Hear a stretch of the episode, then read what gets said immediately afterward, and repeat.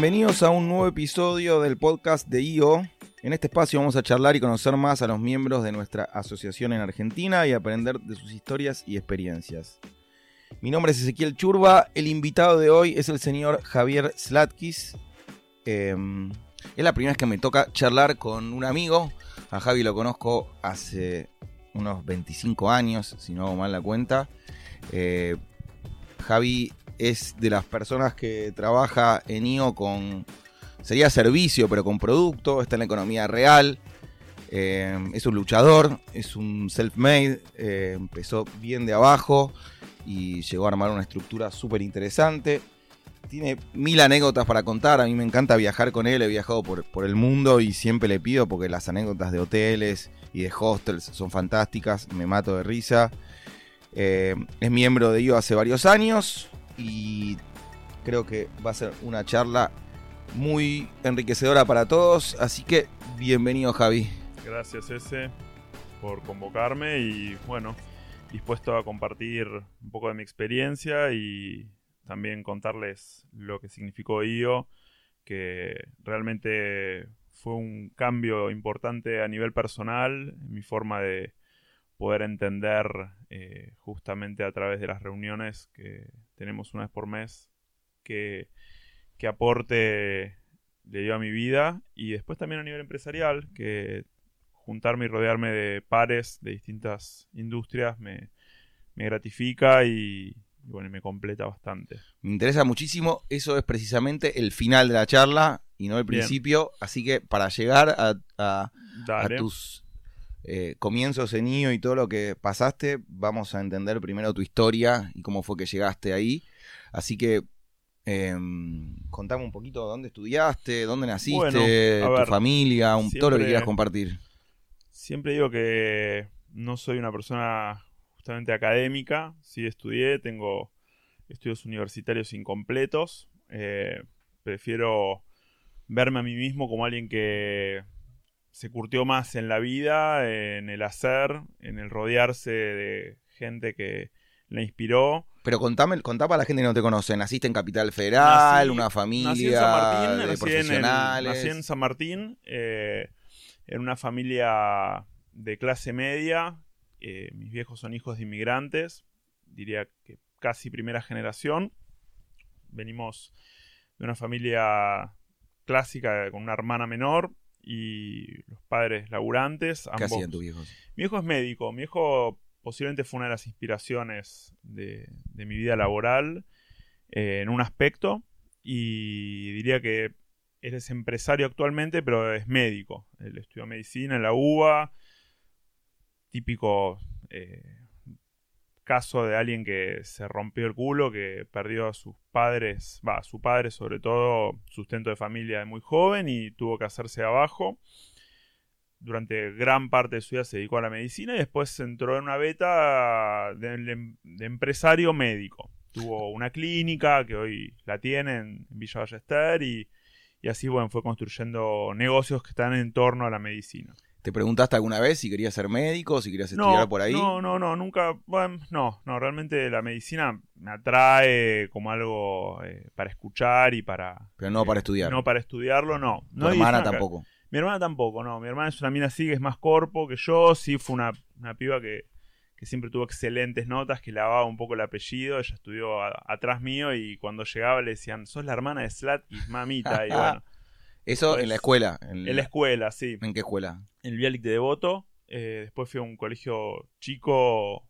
eh, que se llama Glaux, Instituto Glaux, que es para mí un muy buen lugar donde... ¿En dónde?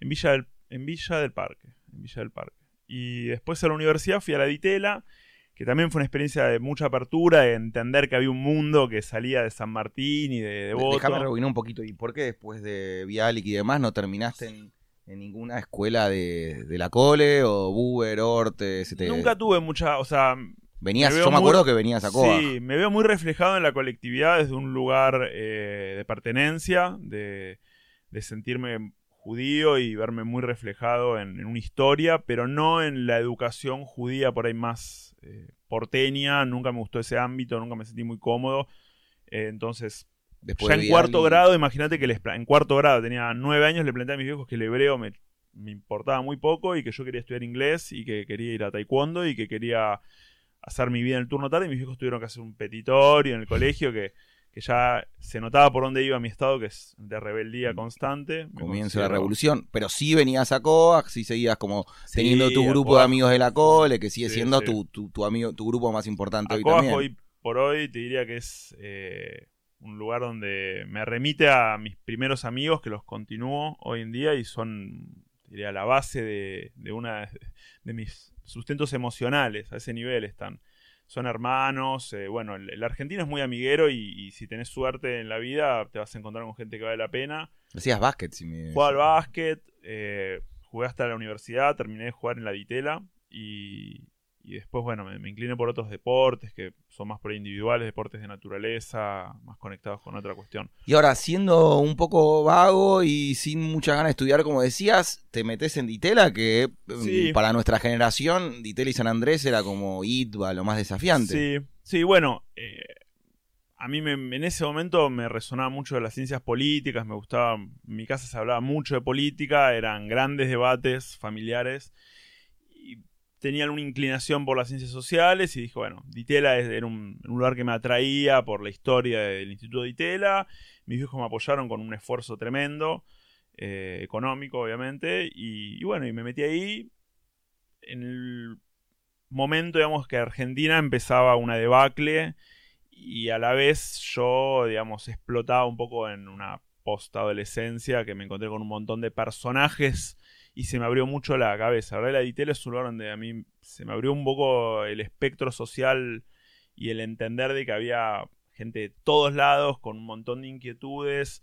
Y, y bueno, salí, por más que fui un colegio laico, era un colegio muy barrial y yo siempre me, me movía entre un mundo judío y un mundo muy barrial y acá fue, bueno, eh, ir mucho con hijos de, gente que empecé a entender lo que es generar relaciones, empecé a entender que, que hay un montón de personas que te pueden abrir mundos que no los conocías y, y incluso mis primeros viajes exploratorios así a México, Sudamérica, fueron a partir de conocer gente en Ditela y, y curtir, digamos, otras... otros Pero te gustaba más el, el lifestyle que la carrera en sí, Sí, me parece. no, bueno, me, me- me interesaba mucho la política y me daba cuenta que la Ditela no tenía nada de política, que tenía mucho lifestyle, eh, que me, me- me atrajo un montón, y, y tenía eh, una formación más relacionada por ahí con la empresa, que, que no le terminaba de ver el sentido por qué estaba estudiando ciencias políticas si, si después me iban a terminar metiendo en una empresa. Si yo quería hacer gestión pública, no era por ahí el lugar, o no lo veía muy asociado en ese momento.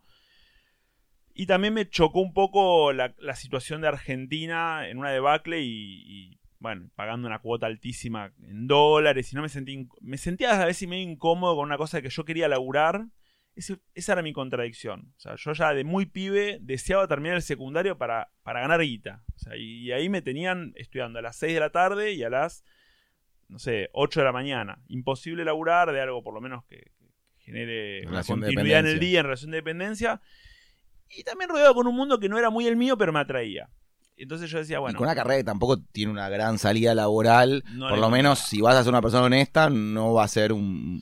Bueno, no, después todos mis compañeros se dedicaron, a- muchos de ellos, o a la parte académica o a una cuestión más relacionada con la empresa y derivaron en, en, en carre- en carreras eh, profesionales que no tienen mucho que ver con las ciencias políticas ni con las relaciones internacionales. Por ahí tienen más que ver con el marketing, con, no sé si por ahí eh, administración de empresas o tecnología y... Seguís en contacto con esa cámara. Con algún, grupo con algún grupo de ellos sí, sí, Bien. sí, sí. Bueno, la ciudad termina siendo chica y, y fueron gente que, que me inspiró y los quiero mucho. Ellos también tienen buena onda conmigo.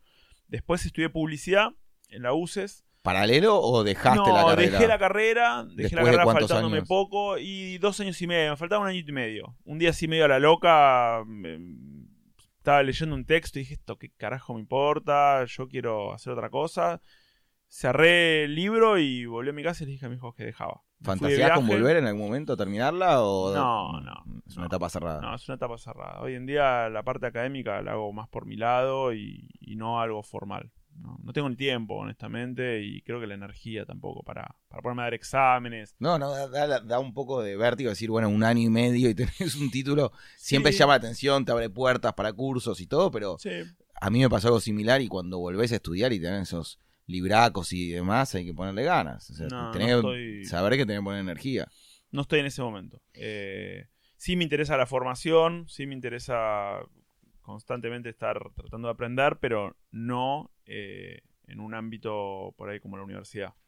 Y te vas entonces a publicidad, ¿cómo llegabas? ¿Por quién? Publicidad era otro de otro- era otra de las carreras que yo tenía en mente cuando cuando terminé la secundaria y, y bueno por ahí sí se relaciona con una parte más creativa que, que tengo más de, de búsqueda de, de estar innovando y de estar dándole vueltas a, a los negocios que hoy lo, lo creo que lo aplico mucho Eh, y ahí lo que me sucedió fue que me encontré justamente ya trabajando en el hostel con una experiencia de irme a vivir afuera. La empresa empezó a crecer y, y, bueno, tuve que decidir o le doy más atención a la empresa.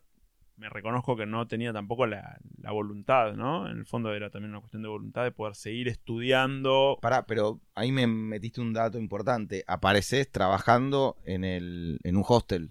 Bueno, del hostel fue una casualidad. A mí me gustaba viajar eh, y en uno de los viajes que hice, eh, volviendo de, Asia, arriba de un bondi, conozco a un holandés que me debería llevar unos 15 años más, arriba del bondi, y en ese clásico este, interrogatorio de cómo te llamás, a dónde vas, qué haces, yo le digo, mira, Argentina se acaba de prender fuego, 2001, renuncié a un laburo que no me interesaba mucho, que era administrativo, y vuelvo con, con poca idea que voy a hacer, pero tengo un amigo que, bueno, él es uno de, es la persona que me referenció en IO, que su madre se vuelve a casar con otro señor y nos deja la casa porque no sabe cuánto alquilar esta casa, porque los valores de los alquileres eh, no se sabía cuánto iban a ser. Para, podemos decir el nombre de este Sí, miembro. Martín Kogan, un hermano. un eh, hermano. lo- una que también tengo que decir nobleza obligada, que me referenció a mí también. Sí, Y sí, sí. así que tenemos eso en común y que entonces fue tu primer socio. Fue mi primer socio por un año. La, la madre nos dejó hacer su casa de conejillo de indias. Se la explotamos. Éramos dos adolescentes en plena ebullición de ganas de pasarla bien. Y, y fue muy loco porque el hostel no estaba en una zona turística. Eh, Era una casa eh, con un ¿Qué edad perro, un gato. ustedes? Y teníamos 20 años. Sí, 20 años. Eh, me acuerdo que mi vieja casi se le piantó un lagrimón cuando me fui de ahí. 20 años y un negocio totalmente informal, o sea, no inscribieron Totalmente nada, era, informal. No, era, o sea, era no, una- tenía, no existían las redes sociales ni siquiera, era No. que venga la gente, se aloja, hacer- internet sí había, había foros donde nos autorreferenciábamos como falsos clientes y habíamos armado una página web en, en un formato que hoy en día no, no tiene ningún pero no tenían una sociedad formal, nada, siguieron la No, mano, agarraron la no. casa Le- y alojaban a alguien, pagaba 100, sacaban 20 para gastos y se repartían 80. Así era, y le, y le dedicábamos mucho a pasarla bien, honestamente. Bien. Y en ese año, bueno, yo me puse en pareja con una chica de afuera, me gustó, me, me picó el bichito de, de poder seguir con esto. La madre al año nos dice, chicos, esto es muy informal, no me, no me siento cómoda con que mi casa esté, digamos, repleta de gente que entra y sale y, y bueno, disculpen, pero ya la voy a alquilar a una familia y Marto volvió con, con su padre y yo dije, bueno, yo con mis hijos no vuelvo ni en pedo, la estoy pasando muy bien.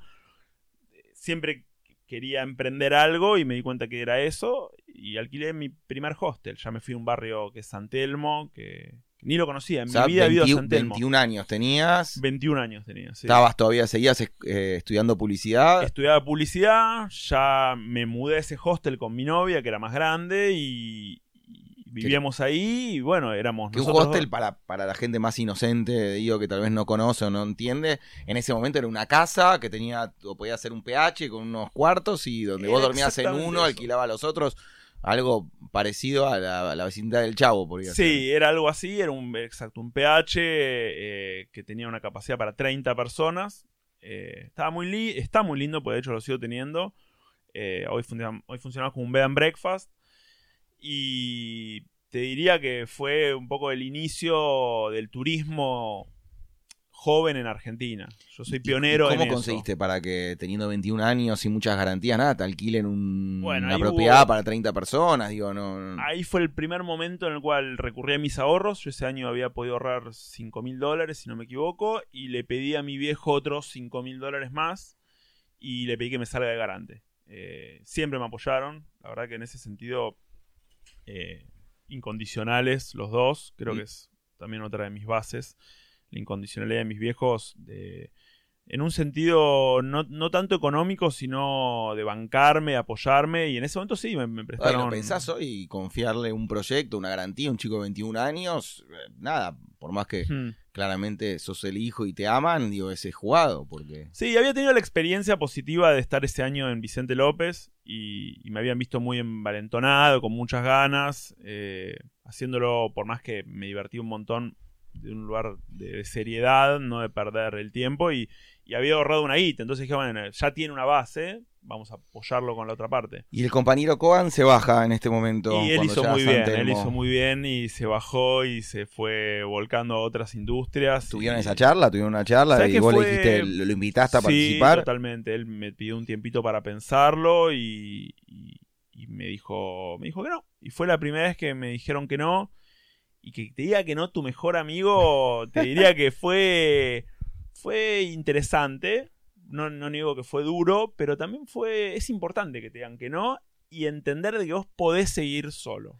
Y él estudiaba, un- me acuerdo, Él estudia marketing. marketing en la UCES. En la UCES también. Sí, sí, sí, algo- eh, él Estaba relacionado con lo tuyo de alguna manera. De alguna manera estaba relacionado. eh, con el diario del lunes yo tendría que haber estudiado administración de empresas, no tendría que haber estudiado ni, y por ahí tendría que haber hecho, no sé, un máster en administración hotelera, algo así, por ahí en Lo- lo- afuera. Acá no hay, acá no hay estudios hoteleros.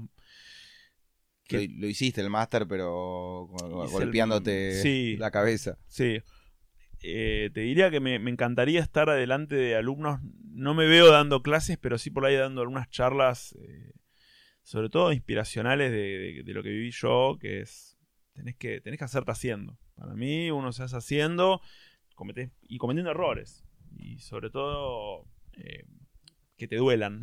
Sí, pero uno de los, de los motivos del podcast eh, es que aprendamos de nuestros aciertos y nuestros errores. Como que a mí me encantaría que un chico que está empezando eh, se ahorre los años que yo me comí por, Mm. por, por, por boludeces, por no saber pedir, por no saber organizarme. Digo, yo año que viene cumplo 15 años con Fight y cometí muchos errores. Entonces, me encantaría que por este podcast, por como decís vos, por las charlas o lo que sea, que decir, che, chicos, to- tomen en cuenta estos consejos porque son importantes. Bueno, eh, hoy en día nosotros monetizamos nuestros consejos, tenemos una consultora de hotelería, porque la hotelería tiene algo gra- gracioso que por ahí lo tiene también la gastronomía, que es, no sé por qué, o me puedo dar unas teorías, la gente quiere tener un hotel. Supongo que le gusta viajar, le gusta recibir gente, se siente atraída por seguir de viaje, ¿no? Esas son unas cosas que yo escucho y le va bien en su actividad principal y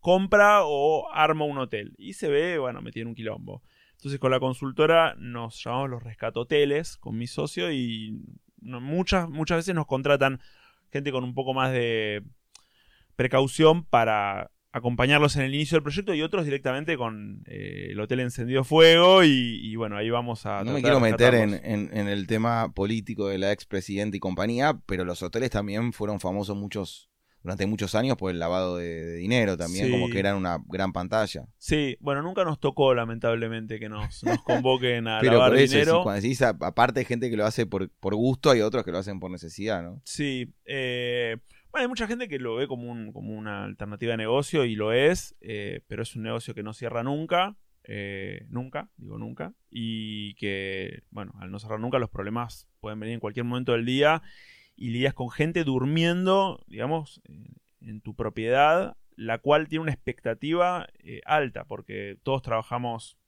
yo diría que un 90% del año o 80% del año, y ese momento es como, bueno, venía a satisfacer toda mi necesidad de descanso y todas mis expectativas de poder, desde, no sé, pasarla bien con tu pareja hasta que tus hijos tengan el momento que lo van a recordar por toda su vida, ¿no? Las vacaciones es el momento que vos te acordás.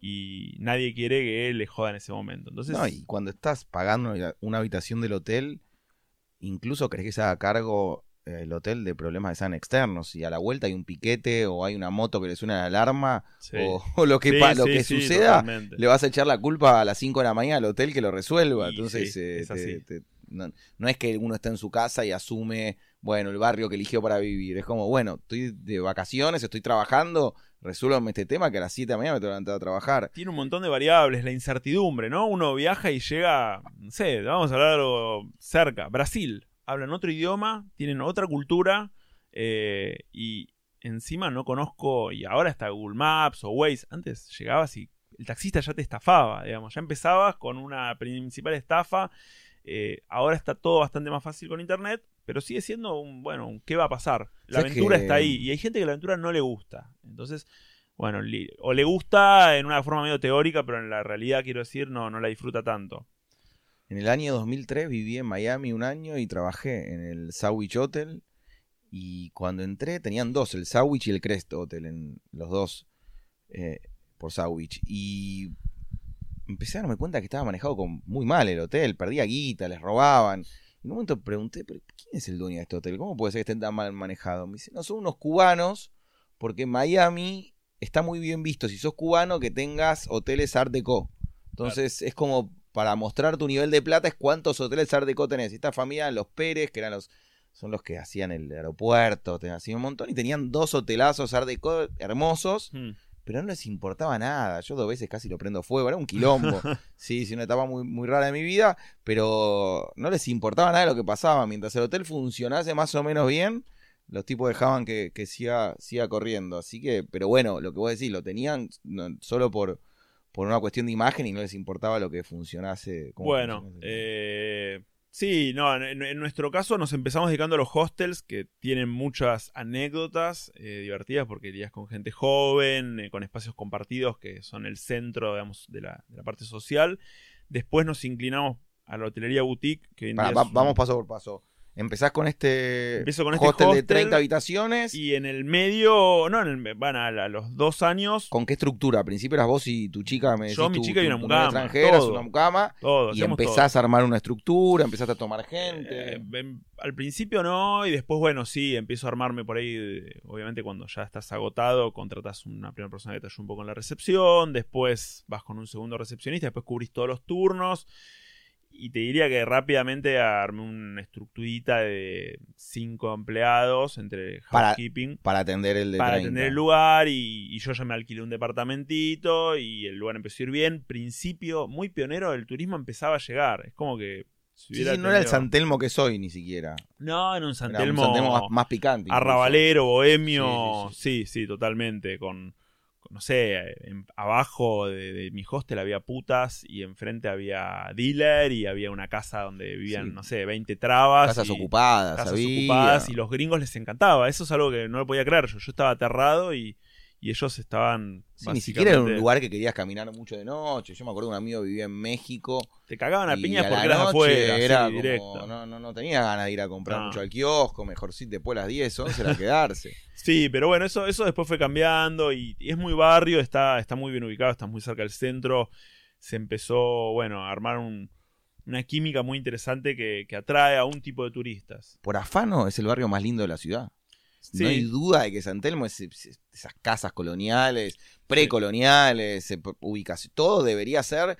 Pero bueno, es como que nunca terminaron de, de sanearlo de alguna manera y, de- y cua- en algún momento se habló de que iba a terminar siendo como un Palermo, los locales no funcionaron, les cuenta ahí. Le cuesta, no, le no, cuesta. No, no terminó de, no terminaron de, de ser agresivos en un plan para ponerse de acuerdo con inmobiliarias o lo que sea, para darle valor al barrio, como que sigue siendo extraño de alguna manera. Estoy de acuerdo, eh, yo ya, mm, bueno, lo uso como, como base de trabajo, no vivo más, pero viví 17 años y creí cuando me fui que iba a ser el casco histórico que por ahí encontrás eh, exagerando el barrio gótico o yendo a algo más cercano, puede ser, eh, no sé, Cartagena de Indias, que está impecable y vos caminas por ahí, es como estar en una maqueta. Sí, sí, Cuba o cualquier ciudad, vos vas al casco histórico y es el lugar Claro, donde, donde no entran colectivos, ponele. y Hoy, entran, hoy siguen entrando colectivos que, que- donde jamás te van a robar tampoco, donde hay un No. control, donde el turista se- está, está en, en Disney. Sí, la- lamentablemente ese crecimiento fue muy con ups and downs y, y, bueno, cuando ves la línea del tiempo, en 17 años te das cuenta que hubo un crecimiento y una mejora, no era el esperado. Eh, espero que le, le- le sigan metiendo fichas al sur porque tiene mucho para dar y sobre todo es la cara de, de la ciudad, ¿no? Es una de las caras de la ciudad, la Boca, San Telmo, el centro y aparte hay un montón de potencial eh, inmobiliario. Vos vas a un barrio que está por ahora como a medio camino de lo que podría ser es Constitución, que han arreglado la estación y la han dejado bárbara, pero vos tenés Peligroso. peligroso y vos tenés propiedades ahí que para alguien que le gusta un poco algo más de estilo, que no va a un- una arquitectura moderna, tenés de- pero adeptos de 200 metros cuadrados con piso de pinotea y, no sé, techos de 3 metros 50. O sea, los agarrás, los reciclás y en cualquier lugar del mundo estarían haciendo muy buen business. Acá no sé por qué no lo hacen. Yo no- creo eso siento, de que nunca terminó de sacar, hay como un grupo de locos, drogadictos, casas ocupadas, de día toma una vida tremenda el, el Mm. barrio a nivel oficina, gente laburando, como que no termina de, de armarse ese cuento de hadas de, de Cartagena de Indias, donde Mm. vive para el turismo y hay restaurancitos, bares, locales, toda una cosa, sino de que no, no, por más que lo intentó, y me parece que el gobierno de la ciudad, yo reconozco que Macri está fallando a nivel nacional, pero a nivel ciudad hizo cosas muy buenas. La ciudad tomó y llevó para la ciudad para el sur y las oficinas y mejoró San Telmo le y y le demás. está pero- poniendo, le está poniendo. A ver, San Telmo principalmente es la entrada de la provincia. Eso ya complica. Hay un montón Mm. de gente que entra. Eh, Los problemas estructurales de, de vivienda los conocemos todos. No es un, no es algo fácil. Y creo que, bueno, hay que seguir laburando. Así Yo creo que es más que se pongan cinco inmobiliarias que digan, ok, vamos a hacer un plan que- para revalorizarlo y armar, comprar, vender y armar ellos. A ver, es más por vamos, privado vamos a hablar más de que lo bueno público. para no focalizarnos en lo malo. Boulevard Caseros está explotando. Increíble. y es un caso que- de éxito. Y a, par- a partir de eso hay un montón de desarrollos en San Telmo que yo los vengo viendo hace cinco años que lo que va a pasar es que donde había un, lamentablemente una pensión que vivía gente hacinada y hoy ojalá se recicle porque hay que respetar los frentes y vivan, no sé, 150 personas de clase media, va a haber más consumo y a esa gente hay que darle de comer, de tomar, eh, hay que darle recreación y bueno, eso va a hacer que mejore. Pero eso pasó acá en Palermo y pasó en la mayoría de los barrios. Claro. pasando esa transformación que es lo natural de la oferta y la demanda. Y está pasando No, en San Telmo, estás al lado del centro. Pensemos que si vos querés vivir en el centro y no tenés la guita para vivir en Puerto Madero o lo que es Retiro, eh, tenés que ir a San Telmo. Y Puerto Si no Ma- te yo vivía a- en Puerto Madero y Puerto Madero también por momentos es una cárcel, no puedes salir. Había veces Sí. que por si hay protestas o el puente o no sé qué y te quedas atrapado. O sea, no tiene esa facilidad de que vas caminando en subte o, No, o en bondi. y- O sea, es mucho más práctico. Y San San Telmo. Telmo tenés algo, que primero que es la arquitectura, que es bellísima. Es un barrio, o sea, vos charlas con los vecinos, te saludan, yo soy el flaco, y hay esa cosa que si te gusta eso, es encantador. Es bohemio, tenés un montón de rinconcitos para descubrir. Lo, lo- la verdad, la experiencia que yo tuve estos 17 años fue espectacular. Y también digo una cosa, eh, da la sensación de peligroso, no es peligroso. Y digo no es peligroso porque viví 17 años ahí y esta cosa de barrio y, y arrabalera es como, bueno, no te metas con... Acá, ¿viste? En, el, en el barrio no se roba, eh, tiene todavía eso. Y la Boca también es un caso parecido. ¿eh? La, La Boca, Boca yo creo que, que tiene una cosa hermosa también, También. y demás. Pero. eh, Se puede hacer, yo siempre de- digo que para mí la Boca debería ser el distrito artístico. Como está el distrito tecnológico, eh, me encantaría poder acercarle algún día un proyecto eh, a, a la reta o a quien esté de- del distrito artístico, donde realmente se impulse. Está obviamente la Fundación Proa, Museo Quinquela Martín, eh, la Usina del Arte es increíble lo que se ha hecho y me parece que todavía se puede potenciar mucho más, pero hay que dar beneficios, hay que generar, eh, nada, seguridad como para que también la gente se acerque ahí. Si ves en Miami, por ejemplo, el Art District, lo que Eh, creció increíble. y lo que hizo subir las propiedades, Increíble. y es un lugar hermoso, que hoy es de visita obligada, queda lejos de la playa, Sí. y, y le, le Bueno, Art un- Basel, yendo a un caso, y estas son cosas que también hay que, hay que recordarlas porque trato yo en, en mi vida en general de tratar de focalizarme en lo bueno porque creo que eso, nada, hablar de lo bueno también genera cosas buenas y en Argentina somos medio fanas de ver eh, el lado negativo, el lado difícil y Art Basel es un caso de éxito, o sea, Art Basel es una movida increíble que se hace una vez al año, yo la sugiero, la recomiendo. Vinieron acá el año pasado. Vinieron, van a venir este año también. eh, el arte para mí atrae mucho una ciudad donde digamos, está el arte al acceso de la gente como es Buenos Aires. Abre un montón de, digamos, de movidas eh, y sobre todo atrae mucho. Entonces, los, bueno, a la noche los museos ni hablar. eh, eh, Por eso digo, para mí, en, el- en lo que es gobierno de la ciudad de Buenos Aires, desde los dos man- mandatos de Mauricio hasta el de Horacio, me parece que hicieron un buen trabajo. La ciudad yo no recuerdo haberla visto tan bien como la veo hoy. Cuando éramos chicos, podías hacer una pileta en los baches en la calle. Eh, o sea, creo que cuando hablo con amigos míos mega kirchneristas o peronistas, te reconocen que el laburo en la ciudad fue bien hecho. Cuando lo escalaron y lo llevaron a Nacional hicieron un desastre. Sí, no sé si es la intención de hablar de política, pero creo que hay cosas que, que mencionar como buenas y hay muchas otras que para mí están muy mal encaradas. Pero bueno, dejamos para otro momento. Exacto. Y contame cómo fue el crecimiento entonces de este primer hostel de 30, ¿por qué del hostel de 30 yo me voy a España en busca de más aventura, no, no, siempre había soñado con vivir una experiencia en Europa y aparte, bueno, enamorado de una, de una catalana, me voy para allá. Pero te vas dejando el hostel dejando funcionando. el hostel a un encargado, a un encargado y a mi hermana, eh, que, bueno, era mi gente de confianza. Y cuando estuve allá me encuentro con una experiencia también súper enriquecedora de vivir en un lugar donde las cosas funcionaban de una manera distinta, e inspirarme un montón de, años de desarrollo que, nos llevaban por delante. Y también me encuentro con un, con un futuro socio que me dice, mirá que el hostel está explotando y le estamos llenando los hostels a la competencia tu futuro socio era mi encargado. Era mi encargado, que Manuel, que yo lo dejo cuidando, digamos, mi negocio y contactándome por mail, por teléfono y me decía, che, esto está explotando. Vos lo tenías como un gerente de la empresa, estaba trabajando acá, vos allá, y él te, va, te iba diciendo, che, entiendo que esto hay más demanda. más demanda, no, no era, era, le estábamos derivando constantemente. En ese momento había reservas online, ya había portales donde vos podías reservar, pero hay mucha gente que te caía con las guías. Si recordás, había guías como Lonely Planet y la gente viajaba con la guía, un libraco, veía... he viajado yo por el mundo. Yo festejé, yo festejé estar en la Lonely Planet como, no sé, el gol de Messi. Porque sabías que te iba a generar una cantidad de demanda importante. Increíble, increíble. Eh, y la gente caía y mi socio le decía, mira, no hay lugar, andate a este hostel, no hay lugar, andate al otro.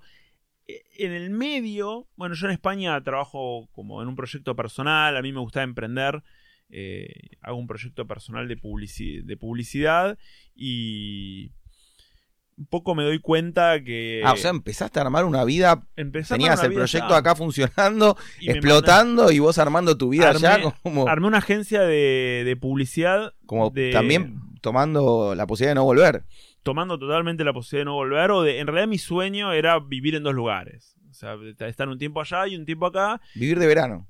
Sí, vivir de verano y, poder disfrutar de, digamos, de, mis dos mundos, ¿no? Eh, que, en ese momento, bueno, quizás fue la primera vez que tuve la primera lección de,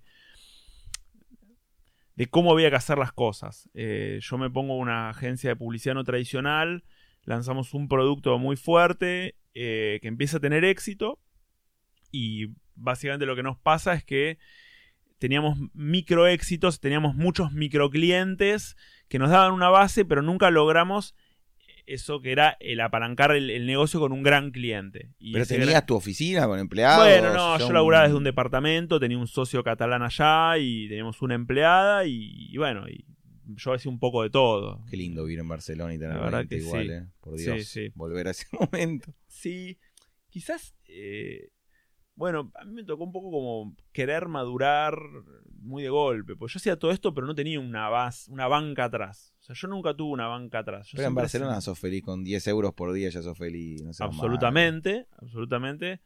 Pero también la exigencia, cuando uno emprende, creo que también tiene una exigencia de éxito. Yo no, no, hasta, hasta un poco grande no, no toleraba la idea de fracaso. Para mí. Yo creo que hasta hoy tampoco la tolerás. No, no la tolero, pero bueno, hoy te va mal y tenés un poco más de espalda y entendés de que eso aprendés y hay, bueno, hay una vida que, transcurriste que no es mucha, pero que te da otro, otro bagaje para poder absorber determinados fracasos. Digo, nunca tuve un fracaso rotundo que me, me deje muy mal parado, pero vas asimilando estos pequeños fracasos y vas entendiendo un poco de qué va la vida y, y no le cargas tanto las tintas a por ahí que una cosa te vaya mal porque sabes que hay otra que te va a ir bien. recapitulando un poco, tenías la historia funcionando en San Telmo, un proyectito en España y tenías que decidir, dependía un poco de tu vida amorosa ahí y demás, y seguías, volvías o qué. Sí, y ahí me picó un poco también este, este bicho de la soltería, que no te voy a negar que yo estaba de novio casi desde los 17 años. Eh,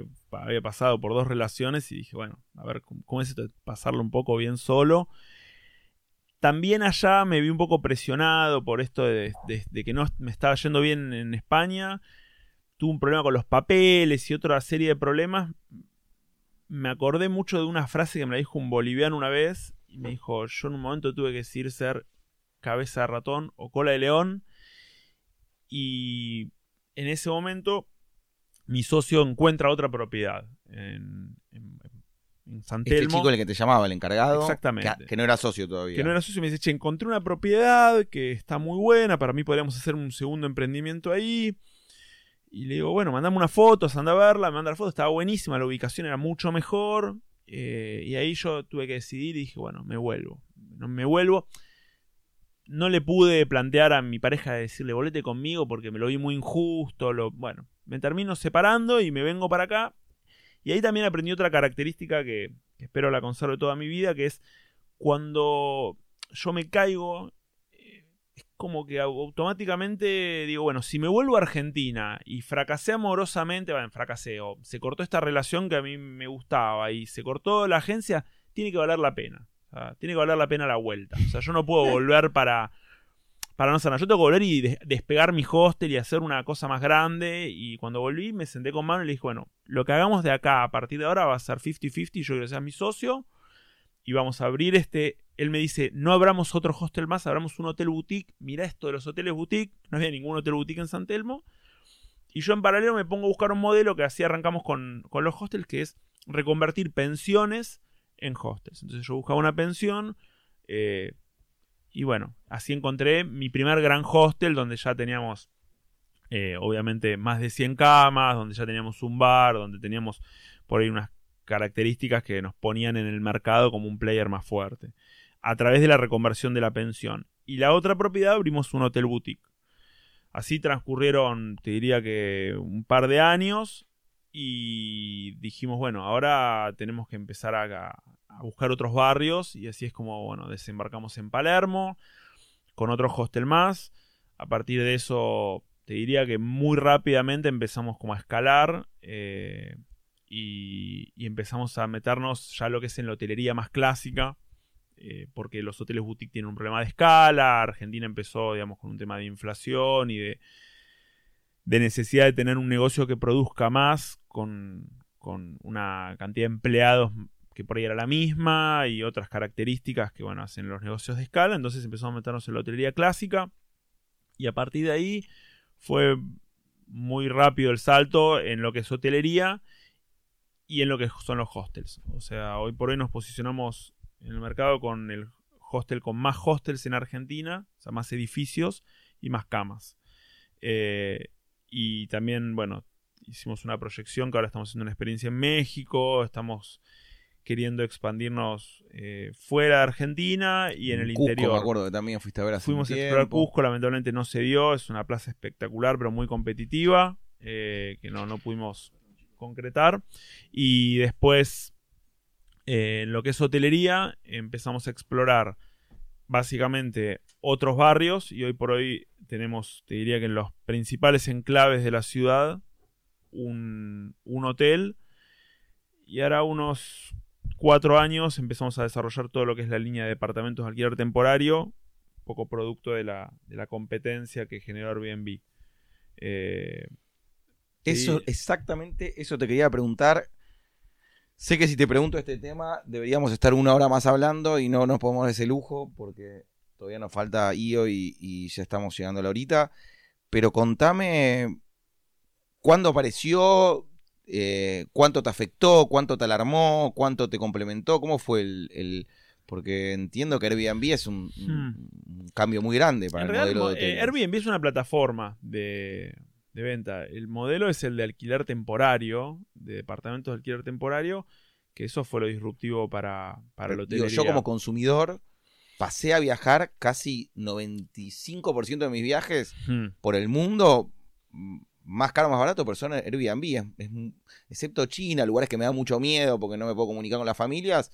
Eh, trato de Airbnb porque me, me genera algo. Sí, en Cuba hay Airbnb, vamos a poner así. En La Habana hay un montón de Airbnb. Algo que está Barcelona, por ejemplo, por ejemplo, está muy prohibido y muy penalizado. Están New York regulados. también. Están regulados, pero- hay licencias y creo que va a ir también un poco tendiendo a eso como... Pero digo, ¿cuánto afectó tu negocio? ¿Cuánto lo cambió? ¿Cuánto lo potenció? Bueno, a ver, empresa joven, en mi empresa te diría que el promedio de edad debe estar en los no sé, 32 años, yo tengo 37 y creo que una de las características de, de la gente joven es poder eh, Adaptarse. adaptarse. Y nosotros te diría que es- estamos eh, en pie y creciendo gracias a esa capacidad.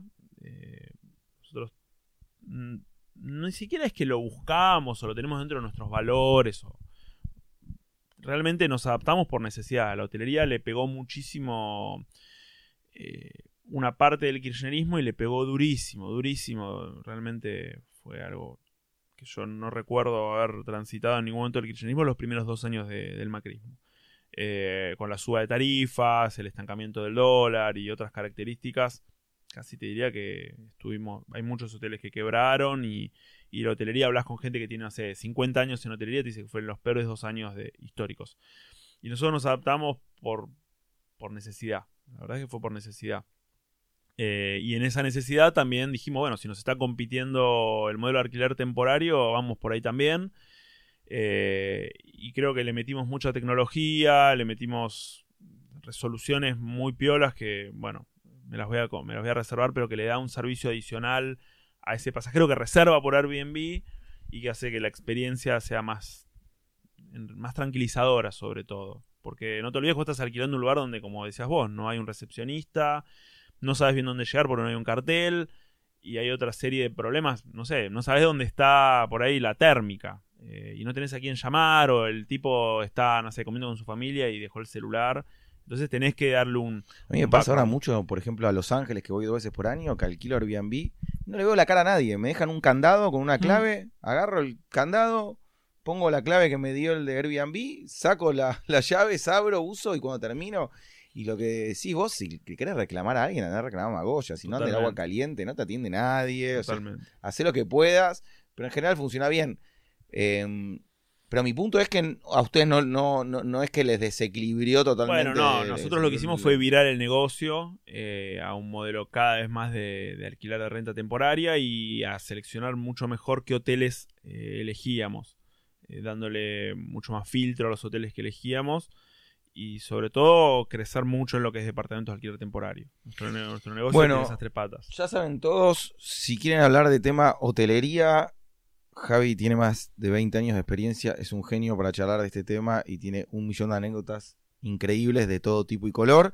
Y por otro lado, si algún miembro también tiene propiedades que necesita que se las manejan, alquiler temporario y demás, Sí. puede contactarse con vos también. Sí, totalmente. Aparte, creo que compartir conocimiento es, es- es vital para la humanidad y yo estoy No, súper abierto. Conocimiento de- y sobre todo si se los puedes manejar, nada mejor de hacerlo en confianza y sabiendo con gente que, que puede manejarlo y... Hay algo clave que es, eh, lo cuento cortito, o sea, cualquier hotel o cualquier edificio no baja del millón de dólares. Entonces, cuando te dan en confianza tremendo patrimonio que, realmente, nada, hay que, hay que cuidarlo, yo recomiendo que, que se asesoren porque una mala administración de un edificio después tiene un costo alto, más allá de las ganancias que no puedas tener.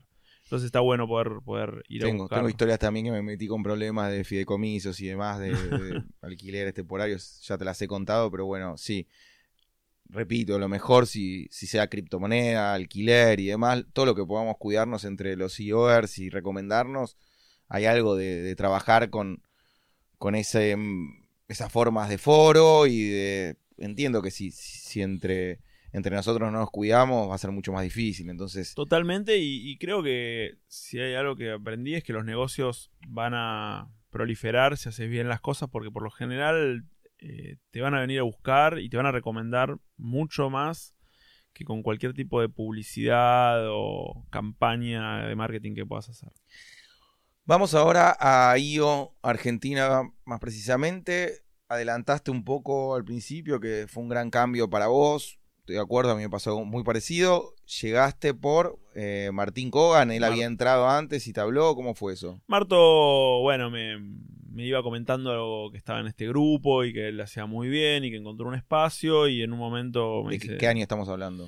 y era unos 3, 4 años. Bien. Sí, 3, 4 años. Eh, y me dice, che, 2015, 16. Sí. Sí. Me dice, tenés que, tenés que meterte, probás, si no te gusta, probaste, pero dale, o esto es para vos. Eh, vos un tipo que le gusta compartir, que, que- que está en constante crecimiento. eh, te vas a rodear de gente de, de otras industrias. La verdad que no hizo falta mucho porque como es un hermano y un referente en un montón de, de aspectos, eh, en ese momento me junté con Álvaro. eh, Tejero. Sí, Álvaro Tejero. Y me acuerdo que vino al hotel, charlamos, me encontré también con, con una persona como que la sentí muy familiar y, muy agradable. Y a, mí me gusta empezar las conversaciones sin prejuicios. Y Álvaro fue un tipo que dije, che, que este podría ser mi amigo. No, no lo es porque no lo conocía antes.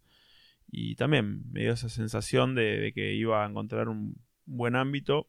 Así que me metí, eh, hice la capacitación y creo que fue bastante Cuando cap- divertido decís cuando capacita- llegué. capacitación hablas de eh, foros.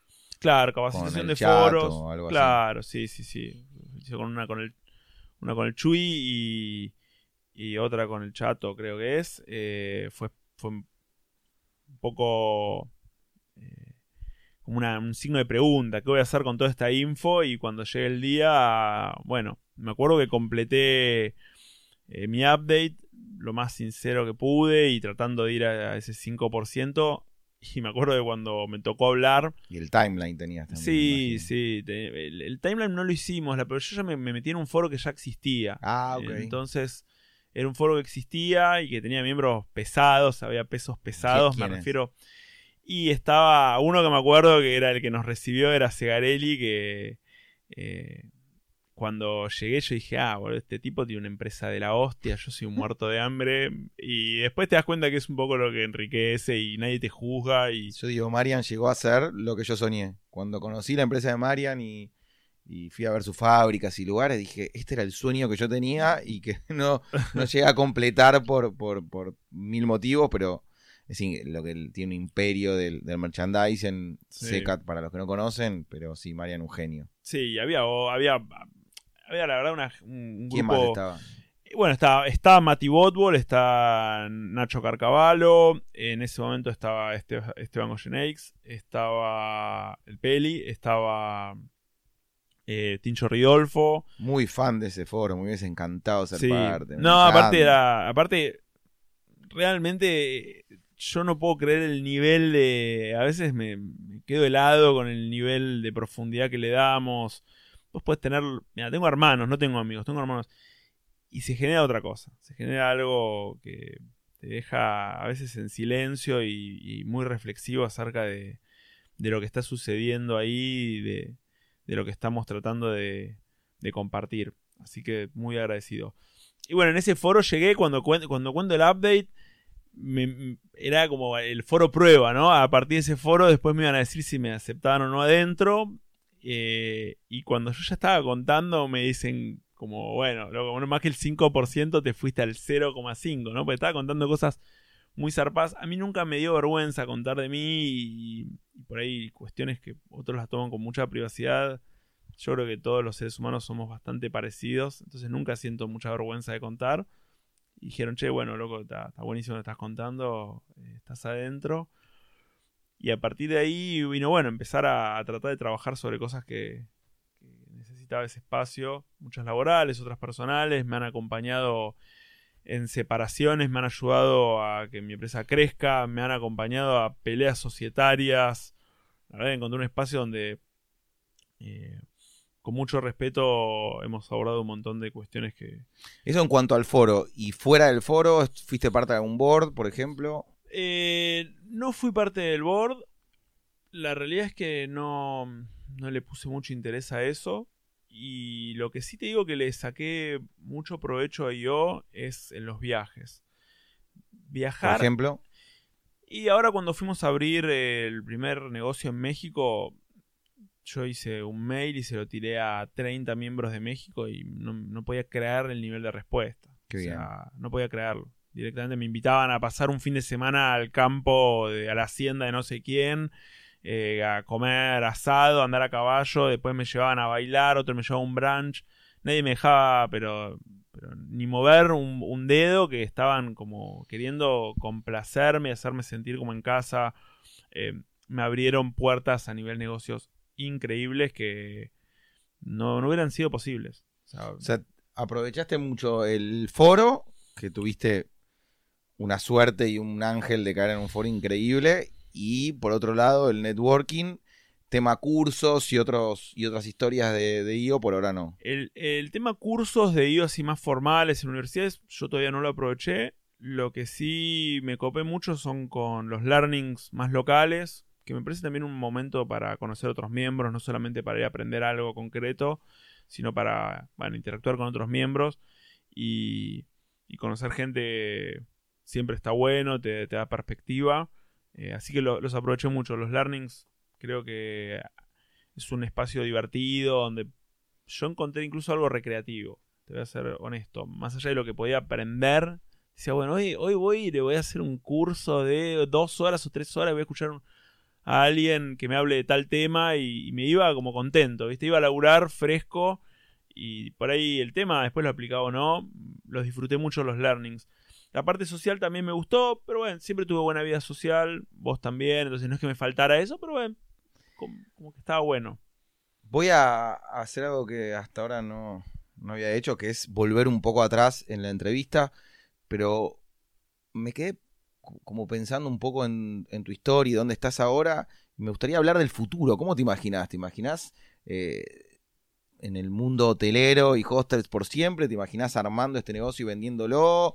¿Empezando otros negocios? ¿Qué, qué, qué imaginás para el futuro?